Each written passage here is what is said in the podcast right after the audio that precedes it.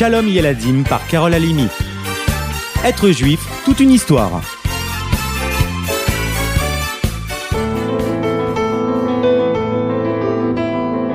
C'est le premier jour de Pessah, en 1720, que naquit celui qu'on allait communément appeler le Gaon de Vilna. Dès son plus jeune âge, le petit Eliaou témoigne d'une intelligence exceptionnelle. À 4 ans déjà, il émerveille les plus grands sages de Vilna, en répondant précisément à des questions qu'on ne pose habituellement qu'à des élèves bien plus âgés. À 7 ans, il prononce son premier discours public. C'est à cet âge qu'il commencera d'étudier tout seul, car on ne trouve, dès lors, personne capable de lui enseigner la Torah, tant son niveau est élevé. Jusqu'à la fin de sa vie, il continuera sans cesse cette étude, ne s'interrompant jamais, à peine quelques demi-heures de ci de là pour dormir un peu.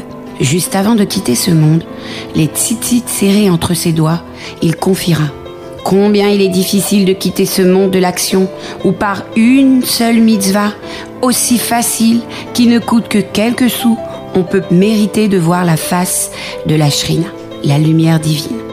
Lorsqu'il n'était qu'un petit garçon, Eliaou passait son temps à étudier la Torah? Imaginons, à l'âge d'11 ans déjà, il étudiait autant qu'un homme de 40 ans au moins. Les lois, les commentaires et même les secrets de la Torah. Ses parents étaient très fiers de lui, bien sûr, mais quelque chose les inquiétait. Finalement, Eliaou ne jouait jamais avec ses amis. Il préférait ses livres. Très bien, pensait sa mère, mais qu'en sera-t-il plus tard? Quand il sera grand, il pourra s'éloigner de l'étude juste parce qu'il ne s'est pas assez amusé en étant petit. Ainsi, ses parents l'obligèrent à sortir un peu. Au bout de quelques minutes seulement, l'enfant revint près de sa mère. Que se passe-t-il, Eliaou Ça ne te plaît pas? Non. Les enfants jouent à la balançoire, celle qui se joue à deux. Eh bien, tous les enfants aiment ce jeu, non? Regarde, maman. Quand je joue à ce jeu, si je suis en bas, mon ami est de l'autre côté, en haut. Si je suis en haut, c'est lui qui est en bas. Et alors Sa mère comprenait de moins en moins. Eh bien moi, je ne veux pas que quelqu'un descende quand je monte, ni descendre pour que quelqu'un monte. Lorsque j'étudie la Torah, je peux m'élever de jour en jour, et jamais en faisant descendre quelqu'un. Je peux au contraire l'aider à monter lui aussi avec moi. Sa mère embrassa son fils, devinant qu'il serait sûrement un grand du peuple juif. Plus tard, il devint le génie qu'on appelle le Gaon de Vilna.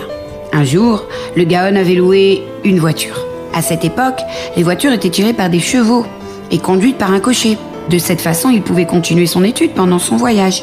La voiture dévia un peu de sa route, ce qui arrêta les chevaux, qui en profitèrent pour manger les fleurs qui se présentaient devant eux. Mais ces fleurs ne sont pas à nous. Arrêtez, je vous en prie, cria le cocher quand il s'aperçut de ce qu'il se passait. Ces animaux vont me causer des problèmes, pensait-il. En voyant que quelqu'un s'approchait, il se cacha immédiatement. C'est le propriétaire du champ de fleurs. Que faites-vous là? Qui vous a permis de laisser vos chevaux manger mes fleurs? Hurla-t-il au Gaon, qui se trouvait dans la voiture et qui ne s'était rendu compte de rien tant son étude l'absorbait. Sans lui donner le temps de répondre, l'homme frappa le tzaddik plusieurs fois. Arrêtez, arrêtez, mais qu'ai-je fait? Pourquoi me frappez-vous Tu as arrêté tes chevaux dans mon champ et ils ont abîmé toutes mes fleurs. Et toi tu lis bien tranquillement dans ta voiture et tu demandes ce que tu as fait? Ni regret, ni excuse. L'homme s'acharna de plus belle. Le Gaon comprit alors ce qu'il se passait. Il eut envie d'expliquer aux paysans que ce n'était pas lui, mais son cocher, qui avait laissé les chevaux.